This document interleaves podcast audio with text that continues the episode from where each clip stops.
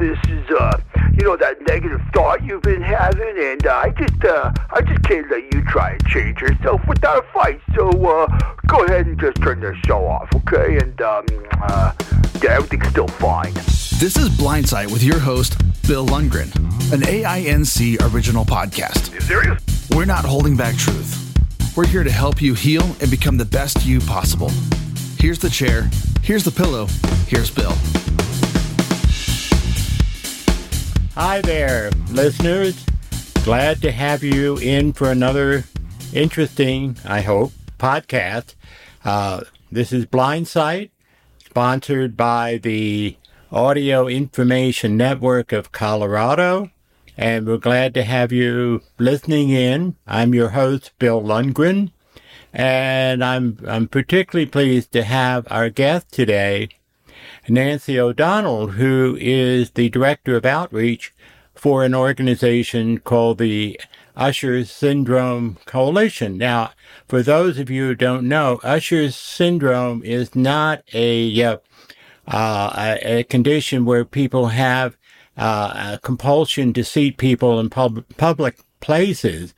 It's an important condition for us to be aware of as uh, uh, people with blindness and so I will introduce Nancy. Glad to have you on board.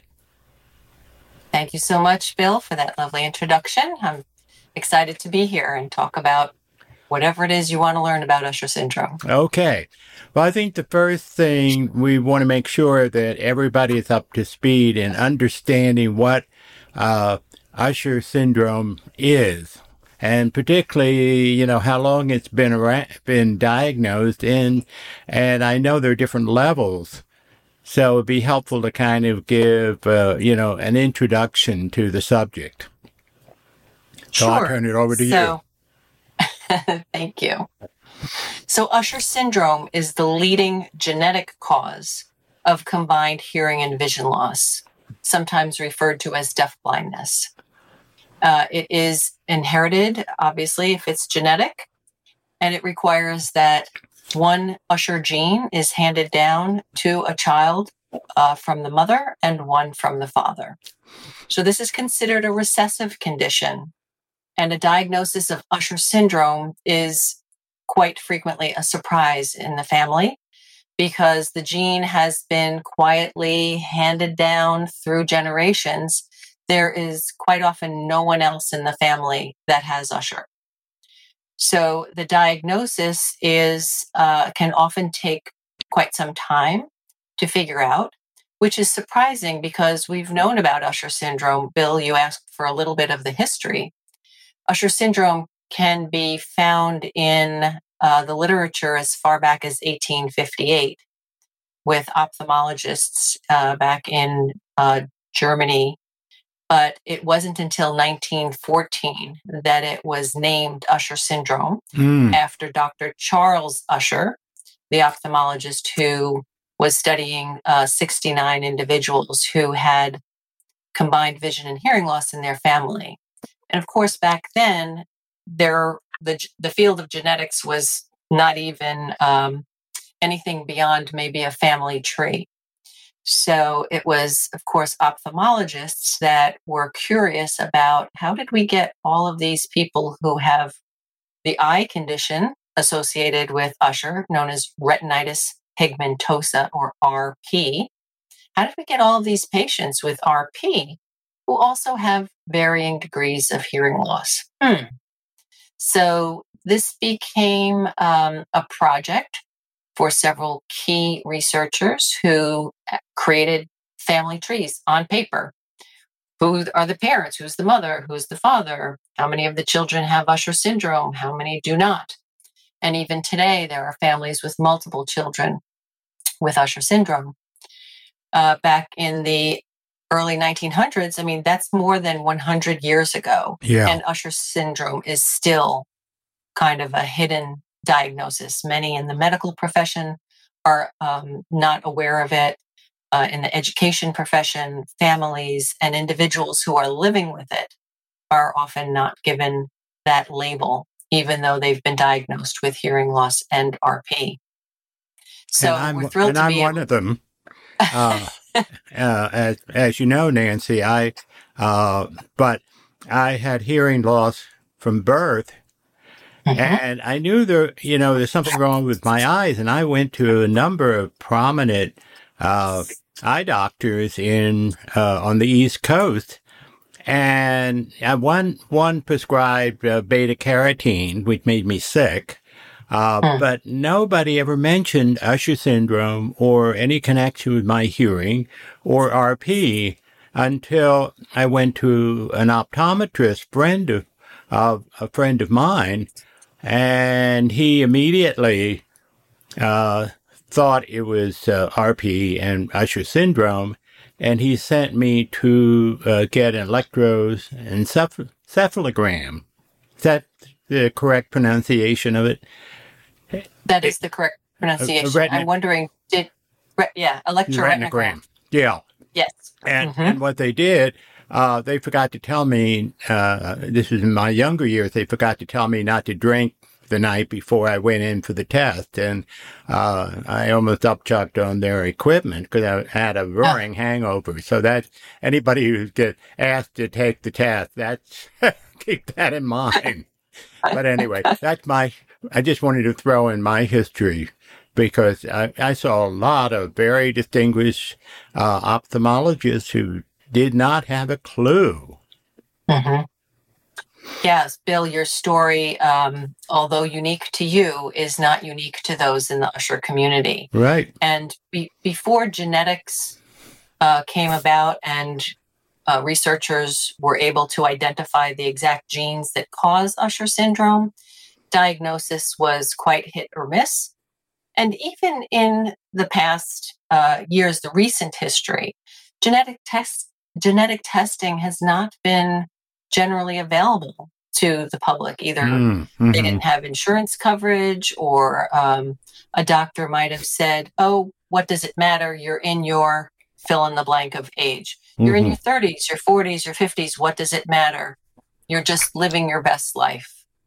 Um, but now genetic testing can be done um, prenatally Oh, really? carriers. Mhm. Carriers can be identified, and uh, even for family planning purposes, those who are in communities where there is a higher incidence of the gene in the gene pool, such as the Ashkenazi Jewish community or the European Jewish community, has a higher instance. Um, they uh, young people can be tested to see Hmm. if they are carriers of the same gene type, and then they can you know decide what what they want to do uh, with their family planning strategy.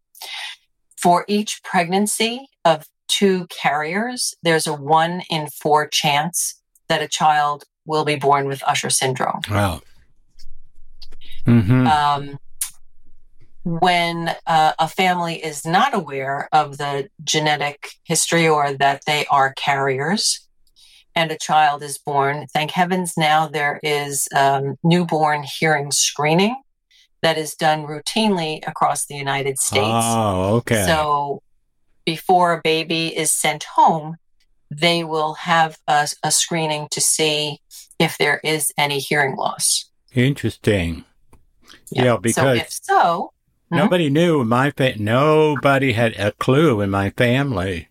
And in fact, my sister, younger sister, three years older than me, uh, she apparently they weren't aware that she was hearing impaired until I came along, and it was obvious both of us were hearing impaired, and they thought it was whooping cough. And then, in addition to that, be, you know, basically because there's no family history of hearing loss or RP that we were aware of. Again, I mean, you're a classic family scenario, Bill. Mhm. Uh, it- we couldn't have planned this story better. well, I know my mother felt my mother had a tremendous amount of guilt all her life, like somehow Yes. she caused our Yes. condition. She had a lot Uh, of not unusual. yeah. Yep, not unusual. And and very often today you'll see parents who um, who take up a cause because their children are being identified much earlier through the newborn hearing screenings. And so years ago, when that was instituted across the United States, parents would find out, oh, my baby is deaf or hard of hearing. Uh, there's a quicker move to get cochlear implants now or hearing aids, although some still do say, you know what, my child is deaf. Um, they belong in and with the deaf community. We're going to go that route. And as a representative of the Usher Syndrome Coalition, I just want to say we are uh, a neutral country, if you will. We support um, families making whatever decision is right for them. Our goal is to collect the best information that we can and share it with parents and individuals living with Usher so that everyone can make decisions that match their personality, their values, their lifestyle. But anyway, back to this early uh, detection of hearing loss. Dr. Google has been excellent at diagnosing Usher syndrome. And what we've found in the past few years since search engines have been around is that uh, new parents bring their baby home, the baby has been identified as having hearing loss, and parents will go online and say, What could possibly cause hearing loss in my child? You mentioned before, Bill, that there are several different types of Usher syndrome, and indeed that is true. There are three main types of Usher, which are categorized according to the onset of hearing loss and the onset of the vision loss, as well as a vestibular issue. So a syndrome means that there are two or more characteristics, qualities, or symptoms that always occur together. So if someone is only, in quotes, deaf, that is not a syndrome. But if someone is deaf plus vision loss caused by the same etiology, then that would become a syndrome. I see. So Mhm. Usher syndrome is simply labeled. The types are type 1, type 2, and type 3. Type 1 has the most um, severe expression, if you will, because a child would be born profoundly deaf at birth or soon thereafter it would be detected. And unbeknownst to the family, the child would also have the gene that will cause vision loss associated with retinitis pigmentosa or RP, as, as we already mentioned. So the hallmarks of RP are, first of all, difficulty seeing in dimly lit situations, which the public would know as night blindness. But I, I like to expand on that definition because it's not just at night. If a child is in a darkened room, if a school age child is in school, and I know when I was in school during the summer, they would dim the lights because it felt cooler without the fluorescent Right, lights mhm. on, right? Um, sometimes in gym lockers, uh, it might be a little bit darker. So if a child with profound hearing loss, who had not yet been diagnosed with Usher syndrome, appeared to be clumsy or accident prone or afraid of the dark, Mhm. that could be an indication that RP is starting to impact the child's vision. See, I At the thought same time, oh, go ahead. I, I thought that, you know, one thing about vision is you really don't have any way of comparing your vision to somebody else unless it's profoundly impaired. And I just assumed that every, that I had the same vision as everybody else. Yes. And yet, uh, in sports, when I couldn't see the baseball coming, I just thought it was because I was a klutz hmm in baseball, you know? Yep. You, Bill, you are your story is incredibly on target for this whole discussion. I made Right, all so the kids are mistakes. labeled. no, you showed all the symptoms, and sadly, the medical community, the education community was unaware right. because Usher syndrome is a rare condition. It's difficult to give the numbers, but we estimate through through the researchers with whom we work that between 20 and 50,000 Americans have Usher syndrome. Oh, hmm Um, we do have a registry through the Usher Syndrome Coalition, and uh, we only have about 2,200 internationally on our registry so far. internationally, there should be about 400,000 individuals mhm. with Usher syndrome based on estimates of prevalence. In Colorado, interestingly, the prevalence uh, should end up in numbers between 341 and 968 based on your population. And in our registry, we currently have 26 individuals. Huh. Right. So we know that this is underreported, underidentified. And quite honestly, when adults such as yourself are diagnosed, quite frequently they were told, it's so rare, you'll never find anyone else with Usher syndrome. So, you know, don't even don't even look. Um, there, there's no one else out there. Bravo. Yeah, I was I was so enthused when I found out about the and this was early on in the formation of the coalition to know, oh, yeah, I'm not the only one. yes.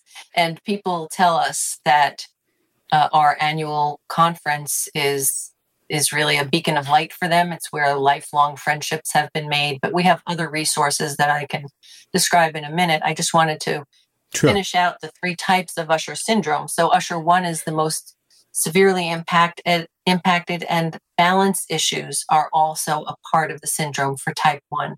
So babies born with this profound hearing loss who haven't yet manifested vision issues would also have difficulty in their vestibular system, their balance system. So children with type 1 are maybe labeled floppy or they're late to sit up, they're late to stand, they're late to walk, all because Mm. their vestibular mechatis- mechanism isn't giving them the feedback that they need. Um, so again, Dr. Google has been quite helpful in diagnosing. So a, a mother or father will go online and say, "Hmm, my child is profoundly deaf, and they're having difficulty sitting, standing, or walking." Usher syndrome might come up as a possible Hmm. uh, reason. And now that genetic testing is available more widely, uh, they will go back to their pediatrician and say, you know, I'd really like to get genetic testing. It says it's recessive. Unfortunately, some pediatricians still say, there, there, don't worry yourself. Your child is, you know, is fine. They'll be okay. They just have hearing loss. But Yeah.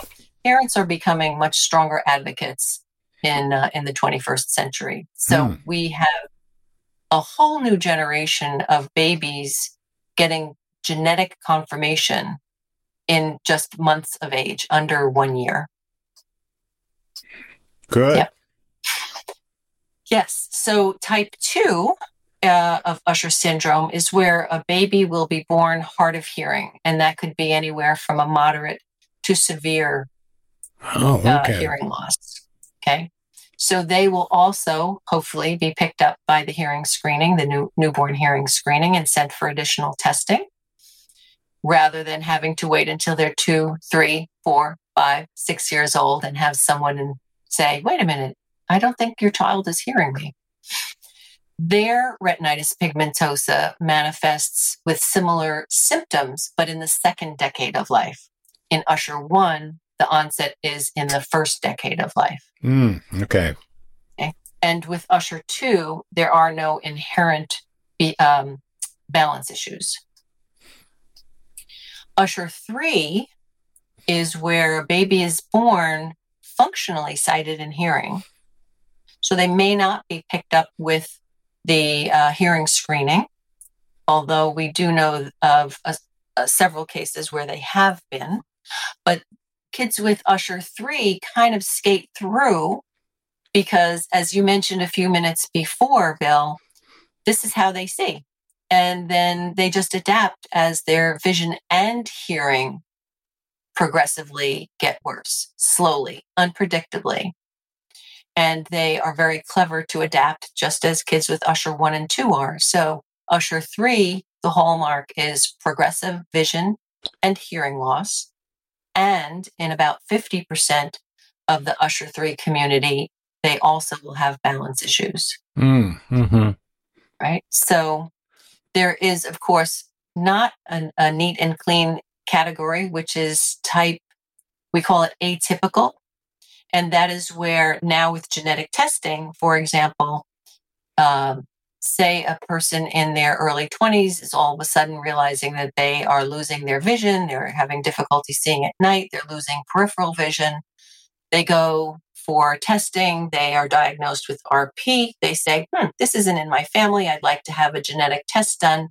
And lo and behold, they have the gene for Usher type 2, I but hearing Mhm. loss is not expressing. So that's called atypical or non syndromic Usher syndrome. Hmm. And genetic testing is totally changing the profile of the community because, as I mentioned before, babies are being diagnosed genetically at months or early years of age. Never again, never before has that happened. Kids who are diagnosed with Usher 1 at birth or soon thereafter, many parents are choosing to get cochlear implants knowing that their child will also be losing their vision Oh. hmm right? So, um, in fact, according to the National Center on Deaf Blindness, which does an annual census of children who are deafblind in the United States, 58% of children with Usher syndrome get cochlear implants. And that compares to about 12% of kids who do not have Usher syndrome, they get cochlear implants. So 58, 57% kids with Usher are cochlear implanted versus about 12% of those who don't have Usher. Now, this is a, if you will, a skewed community because obviously children with profound hearing loss are going to be identified first and will be put into the census much more quickly than those whose hearing loss is later on in life, as with Right. Usher 3, or those who are just living their lives with Usher 2 and hearing aids, right? And the RP hasn't manifested yet. So for me, I had uh, severe hearing loss as a baby, but I Mhm. wasn't diagnosed with the RP until I was 30. Yes. And the uh, progression of the RP uh, to the point where I had to uh, start using a white cane was when I was 50.